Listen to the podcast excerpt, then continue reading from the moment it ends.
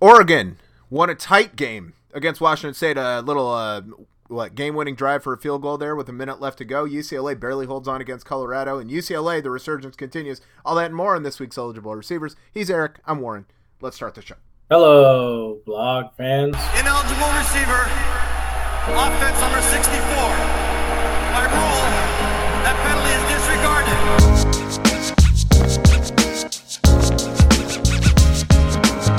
This is Eligible Receivers, the show where we review last week's Pac 12 action, pick next week's Pac 12 games against the spread, and keep track of how we're doing on our picks over the course of the season.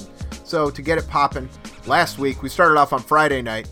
USC, who had looked game against Notre Dame, they're hosting Colorado, who'd been looking weak, and lo and behold, we had a little football game here. USC 35 to 31 winners, but Colorado got in there. Laviska Shenault, one of his first big games of the year, you know, like he wanted to go shine there. Well, yeah, that's where he should have gone to school. Yeah. I mean, or I guess Alabama offered him. He should have probably gone there. Um, yeah. I mean, you said in the intro, which I was a little confused by, that you know, like Colorado, I think you said UCLA barely held on against them, but I mean, it was really like USC came back to beat these guys. Like Colorado, yeah, yeah, yeah, yeah, yeah. winning this game through most of the entire. I mean, USC won the fourth quarter, fourteen nothing to win the game by four. Um, that in you know Colorado choked it away at the end. You know, Kedon Slovis, huge game. You, like you said, Laviska Shenault, like this is a fun, this is a fun ass game and and a good game to watch. And and but I mean, really, USC pulled this thing out of the fire in the fourth quarter. Yeah. Uh, and I'll tell you why I wasn't exactly sure what happened in the game. I remember turning it on and being like, "Oh, look, the Buffs." Uh, Friday night was uh, soccer practice and then trunk or treat at my kid's school, so we didn't get home till late. How'd it go? Uh, you know, they've opened up the trunks. They uh, got some candy, which is good. So we're in like the the three month season of the year where after every dinner the kids eat like one piece of candy. Yeah. And they and they keep eating this stuff. They'll eat it till you know till January. Yeah, well, it happens. So that was good. Uh, but yeah, I mean, uh, Mel, uh, like I think I think I said this last week that if Colorado can find two more wins, they've had a great season. If they find one more win, they've had a fine season. Uh, and if I'm a Buffalo, I'm hi- I'm uh, happy and heartened uh, by the showing against USC. Absolutely. Maybe I mean maybe frustrated that you blew the game at the end of the day, but I don't know. Probably, yeah. Yeah, probably, but also I mean you got to be realistic, you know, and uh, to some degree. Um, so yeah, so that's, that's a uh, USC uh, Sterling four and one record in conference now. They're looking good in the South. Uh, next up, we got Utah against California. The Chase Garbers list California Bears and Utah put the smackdown. Utah looking like a really legitimate Pac-12 contender right now. Outside of that loss to USC, they uh, have, they've been stomping some people. This is a good old fashioned ass kicking, thirty-five nothing. Mm-hmm. 35, all 35 points scored in the first three quarters. It's a good old fashioned whooping. Yep, that's right. And California continues the Evan Weaver fold.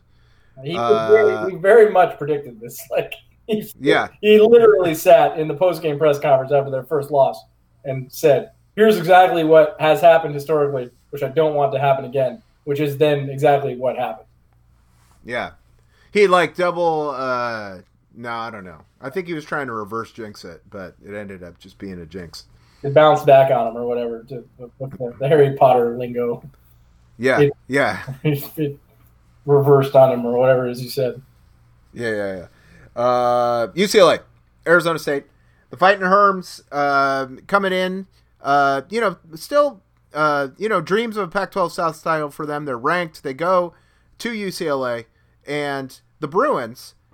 Again, toughest team to pick in the conference. Week to week, you don't know what you're getting. It was a lot easier when it was last year and they were just bad. Now they are potentially good.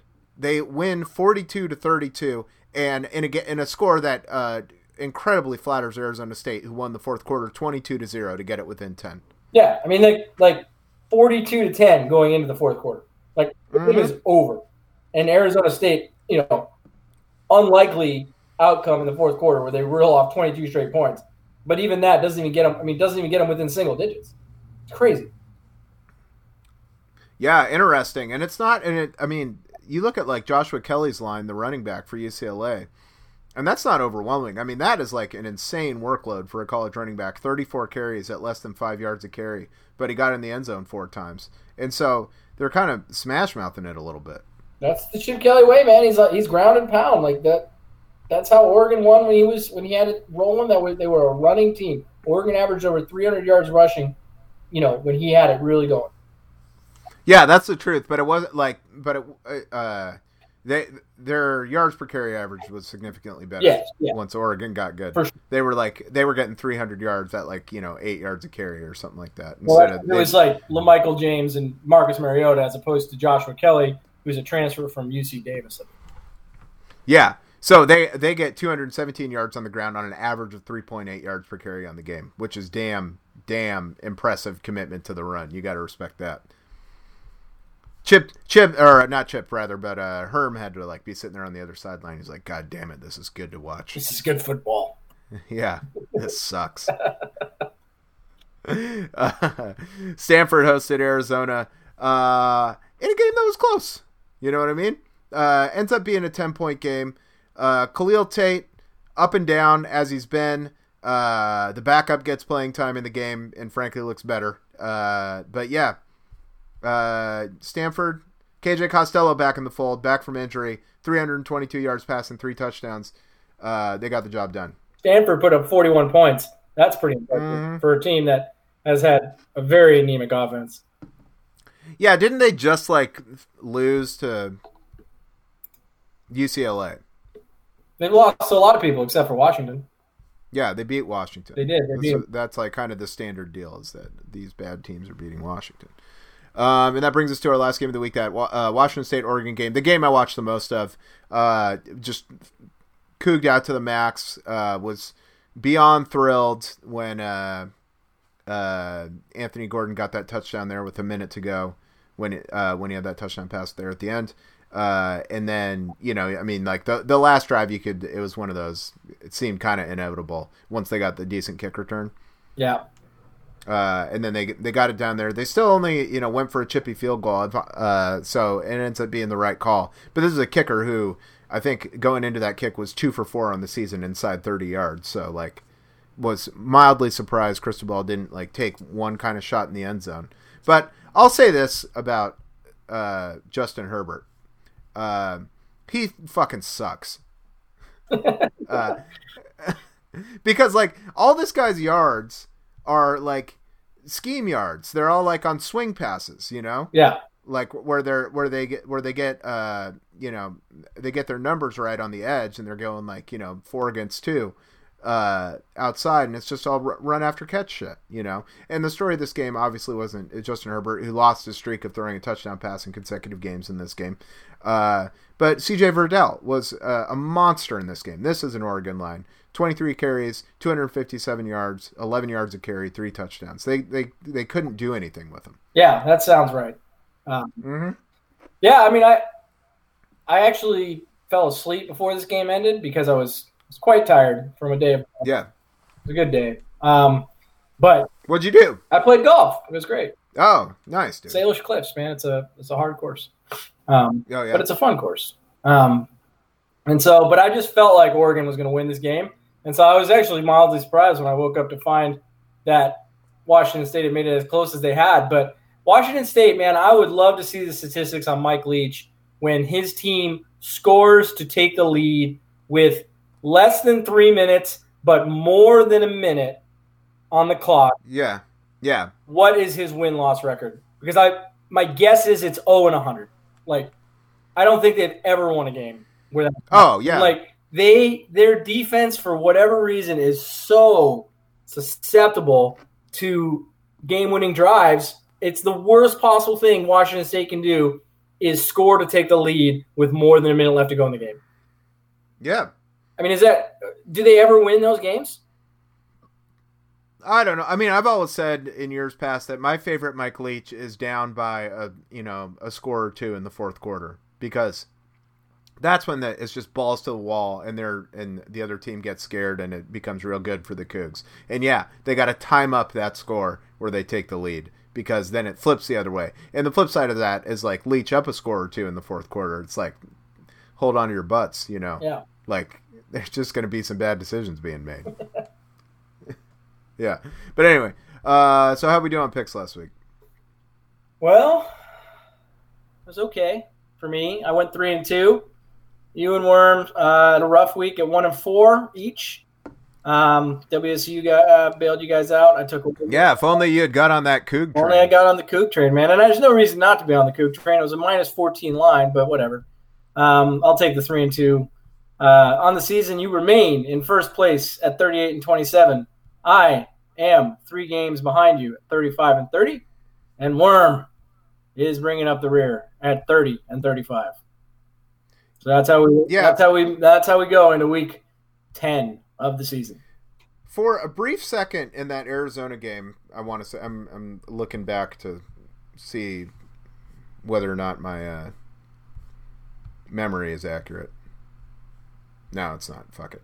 I thought for a second that like Arizona was like I guess like they were up 10-7 in the first quarter and I was like, "Here we go, baby. This is this is what I thought was going to happen. I think I'm going to have a good week this week." And then that went south. Yeah, didn't work. It just didn't work at all. All right, so next week, uh, let's start it off. Here's a good football game: Oregon State at Arizona. Yeah. Arizona six point favorites at home. The Beavs, uh, two and two in the conference. You know they're sitting here with their wins at UCLA. Frankly, an impressive win at this point. Yeah. and a win, and a win at Cal. So like, are you telling me this is a team that showed they can win on the road in the conference, going against a team that is shaky? You know what I mean? Like uh, the Bees got every shot in this game. I do know what you mean. Yeah, I mean, who's who's Arizona starting at quarterback this week? I've, you got to think. I mean, I don't it's a legitimate question right now. Khalil Tate is playing awful. Yeah. Yeah. And the other guy went in and was like seven for seven, you know, with like three more yards per attempt. What a world we live in if Khalil Tate is a backup by the end of the season. What a, what a just absolute, you know, flash of lightning that guy was for that half a season where he came on the scene and it was like, we can't block him. We can't do anything. We can't tackle him. We can't catch him. He's too fast. And then, Yeah, yeah and then and then he gets you know and then he like got hurt and that diminished him and now it's just like it's been he just hasn't gotten that form back I think too, it's just a function of like understanding that for as bad as the coaching is in college, and let's be honest, it's pretty bad. Um, yeah is like it's these are still like pretty highly paid guys. And so it's like he put six games of tape on and in the off season like the defensive coordinators were like, Oh okay, okay. And there's like there's obviously a book on him, right? I mean you can't completely mitigate it, but it's like after that flash in the pan, he's had so few games where he was just as dominant as he was that there's just very obvious tendencies that he must have that you can try and mitigate if you're a defensive coordinator. yeah i agree with that and i wonder uh what uh part of that includes uh you know like he just had not tasted failure at the college level that first year really. Yeah, you know what i mean? Yeah, like so he so like and then all of a sudden you just kind of get when it you'd be like oh well this is going to work forever. Yeah. and then all of a sudden it stops working. Some analyst in some you know in somebody's you know office came in one day and is like, you know, when he goes left and he's on the run, he averages about seventy five percent completion rate and about twelve yards per completion. Man, when he goes right, he averages four percent completion, and it's for a half yard. And the coach is like, okay, and so like they just put like a little note like make run right, you know, and like that just tips the whole scale of like how what he's able to do as a quarterback, you know. yeah I don't know. So do you, you think he's gonna is he gonna play in this game? Yes or no? And is Oregon State going to cover the six point spread that they are uh, the underdog team? Woo, man I t- it's tough for me to say uh, it is, but that's, I'll- that's, I'll take the that's I'll take the I'll take the Wildcats in this one. I don't like it. I. Uh, mm, And that's cuz I don't particularly think they're going to win. But I I'm trying to like double I'm trying to reverse Evan Weaver myself out of this. I'm trying to say what's the expected outcome? I'll pick what what do I might think is really going to happen and then pick against it. I like Oregon State here. I like that. I think that's good. All right. Uh, next up, how about here's a good one. Oregon going to USC. Oregon are four and a half point favorites on the road here. Uh, and I'll tell you what, I like USC as a home dog in this game. All day, all day, I like USC in this. Oregon coming off two insanely emotional wins. Uh, as you pointed out with Herbert, you know he got it done against Washington for sure, but you know his the scheme, which you know against USC, suspect coaching wise, you could argue that scheme is going to go a long ways. But I, I just I think it's as a you don't have anything left in the tank game if you're Oregon. Like you've expended your emotional capital the last two weeks, and Yep. USC's like right there in the South, and why not? I think they're going to get this win. Yeah. Uh, the the worst thing you can do when you're USC is to play, or you know, like when you're playing USC, is that you're like, God, I hope this talent isn't motivated this week. Uh, and I think uh, Oregon comes down to LA with a lot of the flash that USC likes to pride themselves on, and a lot of players who are going to be excited to uh, kind of you know let these Oregon guys know that they were the ones who made the right decision by staying home in Southern California. Yeah. So it's like what we talked about after Washington lost to Oregon. Uh, Washington. My thought is that Washington is short the kind of just like bad MFers, you know, that uh, you need to win games like that. I don't believe USC is going to be short that those group of people. Correct. Yeah. But should be a good one. Uh, here's an- another one that's going to be a little wild. Two teams that have been really up and down this season: Colorado and UCLA. UCLA six and a half point favorites. Are we ready to say that the Bruins have turned the corner?